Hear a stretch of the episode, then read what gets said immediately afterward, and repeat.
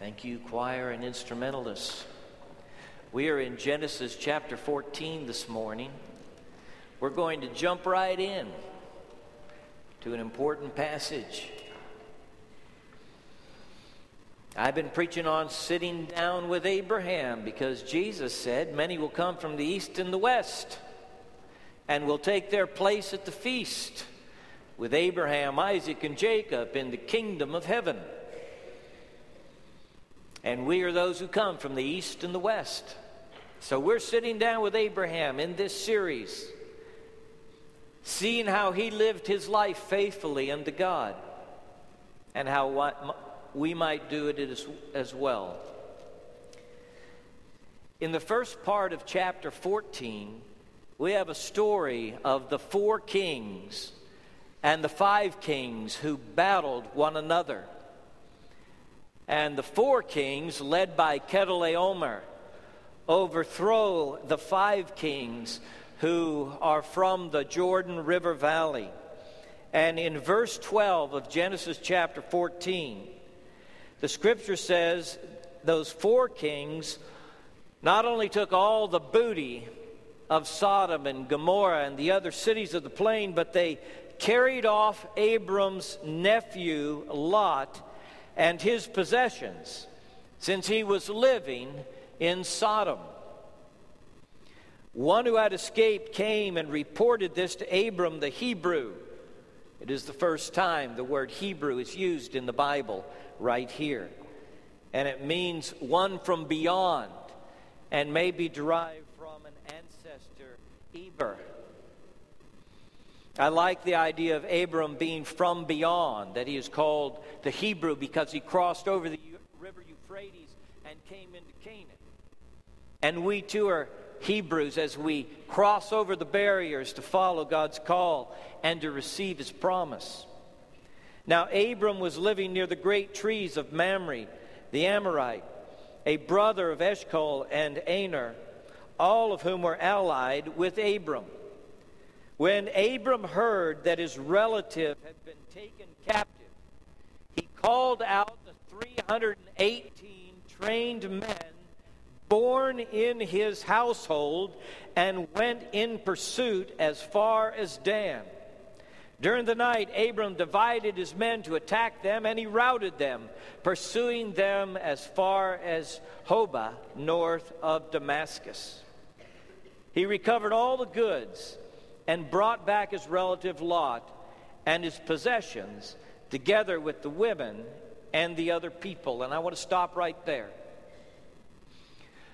And just note what a time Abram's family is having. In chapter 13, we saw the crisis brought on by Abram deceiving Pharaoh and passing off Sarah as his sister. And the family went into crisis when Pharaoh discovered the trick that had been played upon him.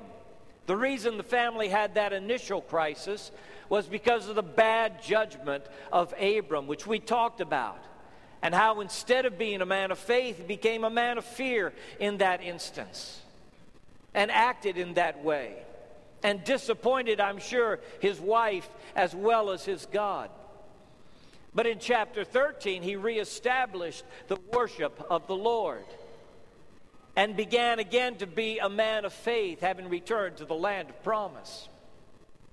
For the second time now, his family is in crisis. This time it is also because of bad judgment. Not the bad judgment of Abram, but the bad judgment of his nephew, Lot, whom he received into his family and who has been traveling with him all these years, who has become wealthy as a companion of Abram in the land of promise. And you'll remember that Lot, in a previous time, chose the rich and fertile Jordan Valley as the place where he and his flocks would go and left Abram on the mountain in the more rocky region. And Abram gave him that choice. And we discovered in that passage that Lot pitched his tent toward Sodom, which says to me that maybe when he set up his tent there in the valley, he kind of turned the door toward Sodom. Now we discover that he is a resident of Sodom. He's moved his tent closer and closer to Sodom until he lives in that wicked city. Abram is told about the battle of the kings and the problems that arise. But the person who escaped the battle especially says to him, Lot, your nephew, has been taken captive. I don't know that Abram would have been moved to help these defeated kings because they lost their booty or because their people were taken. It was the plight of his nephew, Lot, who is called his brother, that moved Abram to action. Abram goes to battle for his family. And I want to say to everybody in this room if you are a man of faith and a person of faith, then you go to battle for your family too. Abram goes to battle for his family. Is he a perfect family man? No. We've discovered he is not. He's lost his sense of direction before, but he knows what is important to him, and he did not invent this importance. God promised him, it is through your and you and your descendants that I'm going to bless the whole earth. And it was the Most High God who first pointed out to Abraham the importance of his family. And Abram is willing to marshal his resources and initiate a battle to save his nephew, Lot. He's going to go to war. It's the only time we know of that Abram goes to war. He's not a man of war like David. But Abram has done something in his camp that is very interesting. I don't know what you think of when you read that Abram pitched his tents near the oaks at Mamre. Maybe you think of Abram and Sarah rolling out their tent and getting out the tent pegs and putting up their tent there, and, and that's what you see is the settlement.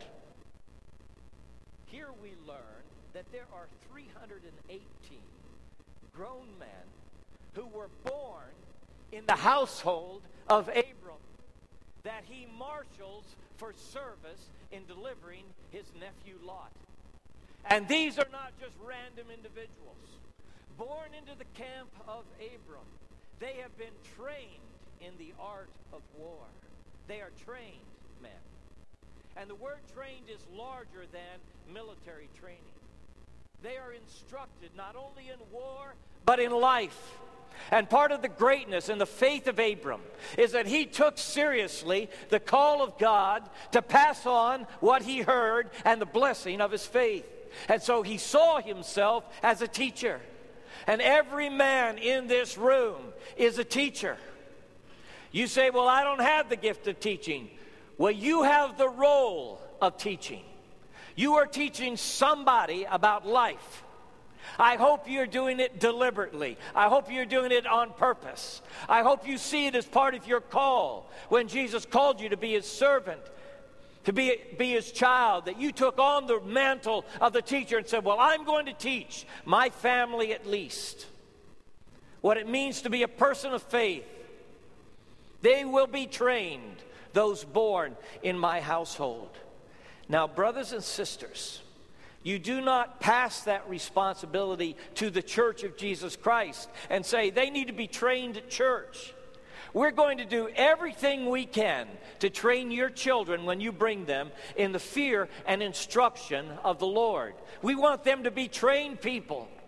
And from the nursery on forward, we will have people take care of them at this hour and during the Bible study hour and teach them the Bible stories, help them understand the love of Christ. We're going to do everything in our power in these two or three hours on Sunday, on the Lord's Day, to teach them the Word of God. But all that we do will be nothing if it is not reinforced in your house through what you say and what you do. You have them 168 hours a week, and you do not pass on the teaching responsibility, you retain it in your hands and in your heart. Not just for your biological children, but for the people who look up to you. Your nephews, for instance, Lot was a nephew. Your grandchildren, your friends, and the people in your circle. In fact, as I study Abram, 318 trained men. I tell you what, when he pitched his tent, I'll bet you there were a thousand tents in the camp of Abram. It was a small city that moved, thousands of people as well as thousands of animals that they moved when Abram moved from place to place. When you grew up in his company, you were trained in the art of living as well as the art of war. I think about the businessmen in this room, as well as the fathers and mothers, and business women, and people who supervise others, and all the opportunities that you and I have to convey the truth of God's Word and do instruction in the positions He's given us. Abram won this war for his family because he faithfully invested the time to train from the moment these men came into his household. You may feel like you haven't reaped the benefits of training and teaching your children, that somehow they wandered off. But I guarantee you, the scripture says, train up a child in the way he should go. And even when he is old, and maybe especially when he is old, he will not depart from it. It is a proverb to hold in your heart, mom and dad. Even when it seems like your instruction has gone to naught, it hasn't. It's been worked into the DNA of your child's mind and heart. Abram goes to war for his family. And I want you to do that also. Families get into trouble. Sometimes it's the fathers who get them into trouble, as it was with Abram in Egypt. Sometimes it's other members of the family who, who get the family into trouble. In this case, it is a nephew. And in both cases, family members could have said, Well, they made their bed, let them lie in it. Abram could have said, I gave Lot the choice. He chose to go and eventually live in Sodom. He is reaping the results of his own bad choices so he can just handle the consequences. And there will always be an opportunity for you to opt out of the work God wants you to do in your family. And sometimes I know you've got to pro- practice tough love. Sometimes you've got to say, This is the fifth time. I can't bail you out. I know you've got to do that. Even when you practice tough love, though, you're not giving up on your family. You're employing a strategy of love for the purpose of redemption and recovery. You want to bring that person back in. And sometimes the best option is not to bail them out. But, brothers and sisters, we are jumping out of the family too fast in our day. We're giving up too soon. If Abram can take his men and risk his household and a great company of men and go to battle on behalf of his nephew, then you and I can set our jaw and say, Lord, as you are my helper, I will do everything in my power that my family may have peace and they may know Christ and not be lost. And the Lord will join you in that work. We discover now that it is not Abram's mighty men who bring the victory but it is God Himself. Look at verse 17. After Abram returned from defeating Chedorlaomer and the kings allied with him, the king of Sodom came out to meet him in the valley of Shaveh, that is, the king's valley. Then Melchizedek, king of Salem, brought out bread and wine. He was priest of God Most High And he blessed Abram, saying, Blessed be Abram by God Most High, creator of heaven and earth. And blessed be God Most High, who delivered your enemies into your hand. Then Abram gave him a tenth of everything. Here we are introduced to a mysterious figure in the Bible. His name is Melchizedek, which means king of righteousness. He is also king of Salem. Some people think king of Jerusalem. For sure, king of peace. And he is the priest of El Elyon, God Most High, a title given to God 28 times in your Old Testament, and here used for the first time in the Bible El Elyon, God Most High. This is Melchizedek. He will be mentioned only one other time in all of your Old Testament, and that's in Psalm 110. And he will be mentioned in the mighty book of Hebrews as the writer unfolds the connection between the old covenant and the new and finds in Melchizedek a foreshadowing of the priesthood of Jesus, who is a priest forever after the order of Melchizedek. Now, it is a beautiful thing that Melchizedek does in coming to utter the blessing upon Abram. He says, Blessed be Abram, by God Most High, Creator of heaven and earth. And this king understands the sovereignty and rule of God in the world. He knows that Abram has not truly delivered himself and his son from these kings, but it is God who has done the work. His family has been restored because God defeated his enemies, as he says here Blessed be God Most High, who has delivered your enemies into your hands. Every time you take on a foe with the family, you remember that God is fighting with you and he is fighting for you. And you need to receive the blessing of Salem. Go to battle for your family and receive the blessing of Salem. That is the blessing of peace. Abram received this blessing, and he indicated so by giving a tenth of all that he had to Melchizedek, this priest. It is the first mention of the tithe in the Bible. This is a tithe, the tenth. The word tithe means a tenth. And some of you have thought, well, the tithe is all a matter of the law. Well, this is the tithe before there was a law, before there was a Moses. Before the law was delivered, Abram gives a tenth of all that he has, which is why Jesus told those in his presence, You ought to have taken care of the tithe and not forsaken the greater and weightier things of the law, like mercy, justice, and love. So Jesus encouraged the tithe as well. And I just want to tell you tithing starts in chapter 14 of your Bible before Mount Sinai and the law.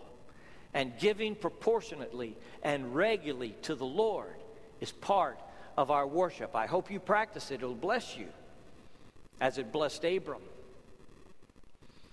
Sometimes it is very difficult to receive the blessing of peace. Sometimes we don't feel worthy of peace. God has acted to restore. People come to me often and say, I'm just having such a hard time forgiving myself. Think of what all God did to bring peace to your heart.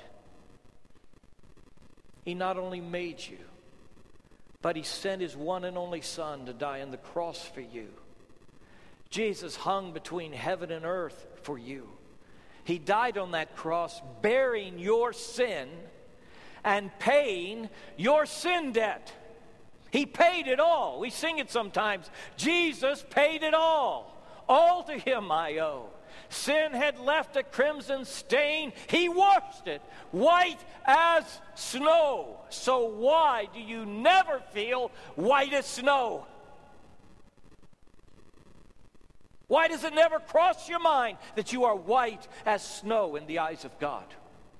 Why always the self condemnation? Why always the guilt and despair about your sin? Why do you carry that weight around when Jesus died on the cross to deliver you from it? Don't you know that when you are unwilling to release the guilt and the shame of your sin, you negate the work Jesus did when he paid it all on the cross for you. It is a betrayal of your faith and of the salvation which he bought at such a high price for you to continue to drag around that sack of guilt and shame. And it brings you down. You won't receive the blessing of peace. You must beat yourself up every day for all the sins of the past. They never leave your mind and your heart, they are ever present with you instead of the blessings, which are the benefit of, of God in Christ Jesus to you. We live with the guilt. See, Abram receives the blessing of peace.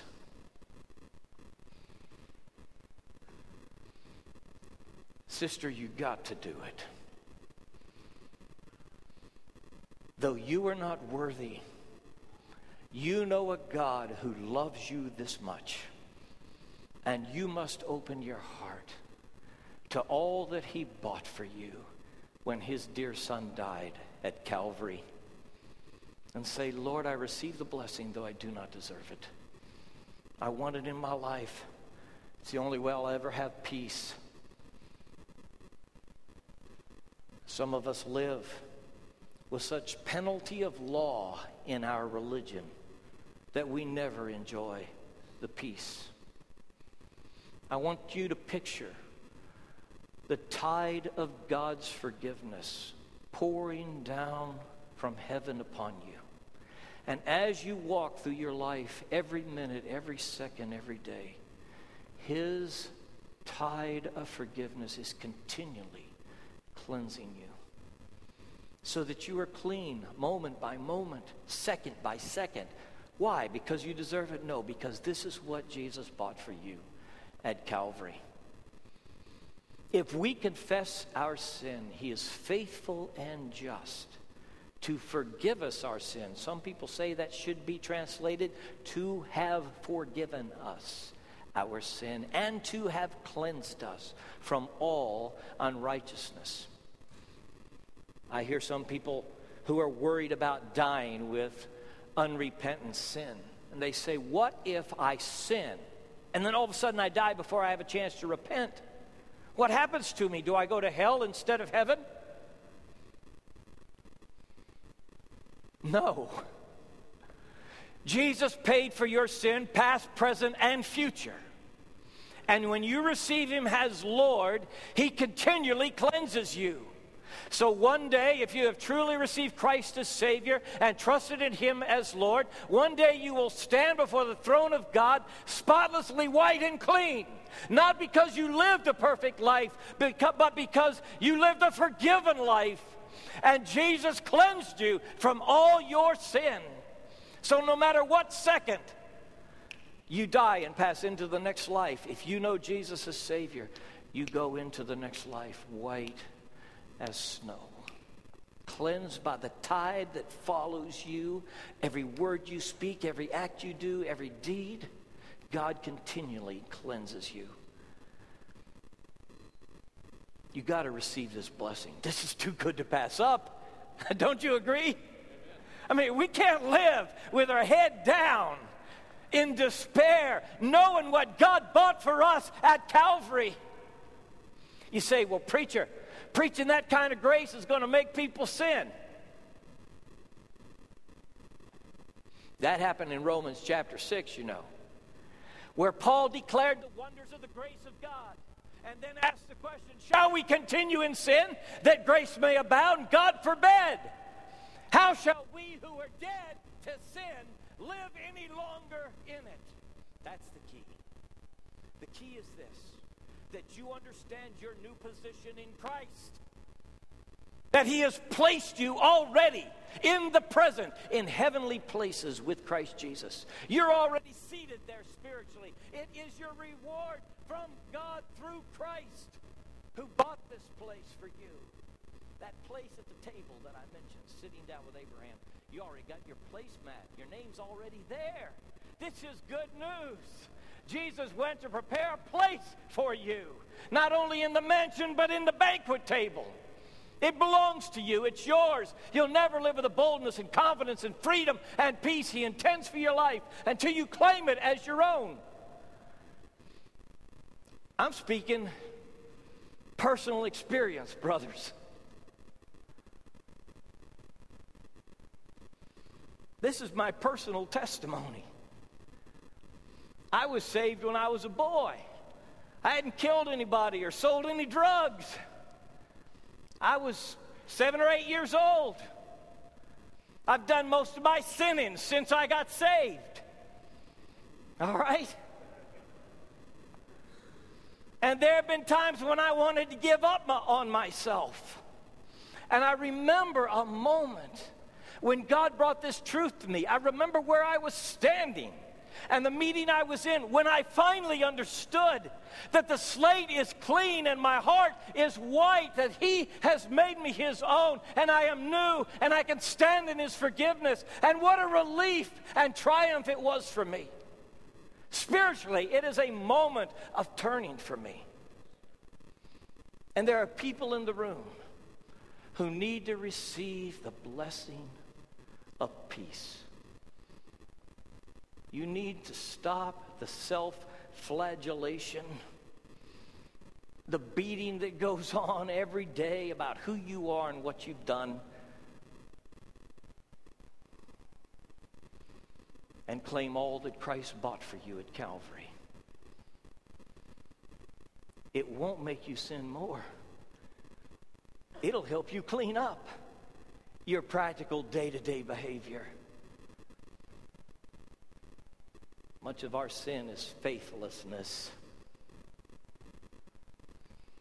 and doubt. Brother, stand boldly in what God has done for you. And one more thing reject the riches of Sodom. Okay, I want to read for you this now.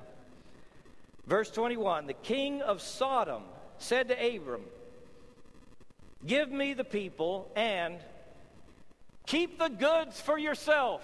Abram has defeated the kings. They took all the booty of the cities in the valley, and now the king of Sodom is saying to him, Just keep it all, Abram. Look at verse 22. But Abram said to the king of Sodom, I have raised my hand to the Lord, God Most High, creator of heaven and earth,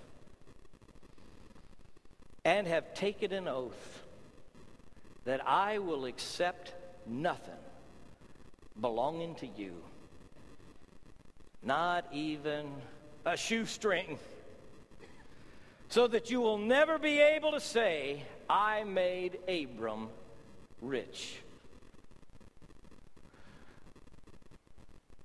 King of Sodom comes. You earned it, Abram. Here it all is. Abram knows it's God who won this battle. He's not going to give any credit to the king of Sodom for his riches. This is an effort at misdirection in Abram's life. Greed might say, claim it all. But he is a man who has to hold his nose when he shakes this king's hand. I just can imagine shaking the hand of the king of Sodom. That had to be a trial for Abram. This man's later going to go up in flames, judged by God Most High for his wickedness. Reject the riches of Sodom That is, all the things that are associated with ungodliness, unrighteousness, don't take those into your life. Not even a shoestring. Abram receives the blessing of Salem and rejects the riches of Sodom. Why? Because he is a man of faith who knows God owns it all. Is creator of heaven and earth. And that is Abram's great defense against greed and pride and avarice of every kind. His great God will take care of him, thank you. He doesn't need Sodom's wealth. There will be times in your life when you must say no to what might enrich you, but you know will bring you down.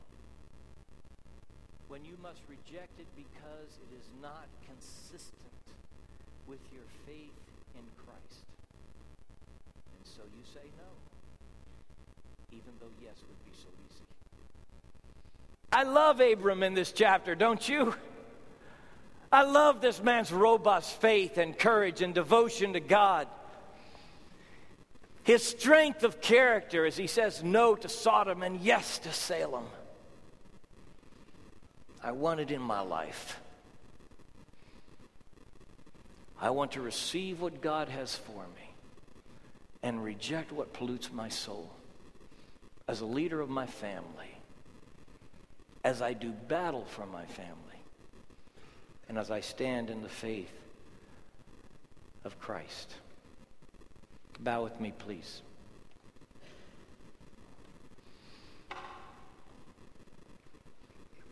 There may be lots of personal work to do. Maybe this message was for you because you are the one who never has peace and never feels clean. You come clean with God, and He will clean you up. You confess your sin to Him, He will forgive and cleanse you from all unrighteousness. Is that what you need to do? God wants to bring his peace. Maybe you've never trusted Jesus as Savior and Lord. This would be a great moment to say, Lord, here I am, just like I am. I'm coming to you. I want you in my life. I believe you died on the cross for my sin and you rose again the third day. And I open my life to you. Would you pray that prayer? God, today we pray that you will do your work in us by your Holy Spirit. God, that that sister or brother who came into this room laden down with guilt of the past will feel that burden fall from her shoulders as she receives your peace. As he receives your peace, God, that you will restore and heal. Lord, I pray for that person who has wrestled to balance the moral scales all their life, trying to do better, trying to do better, and yet no peace. That today they will realize what has been purchased for them through the death of Christ upon the cross and will receive your salvation offered fully by grace and received in faith. Help us trust you and lean on you. God, do your work in us, we pray. In Jesus' name, amen.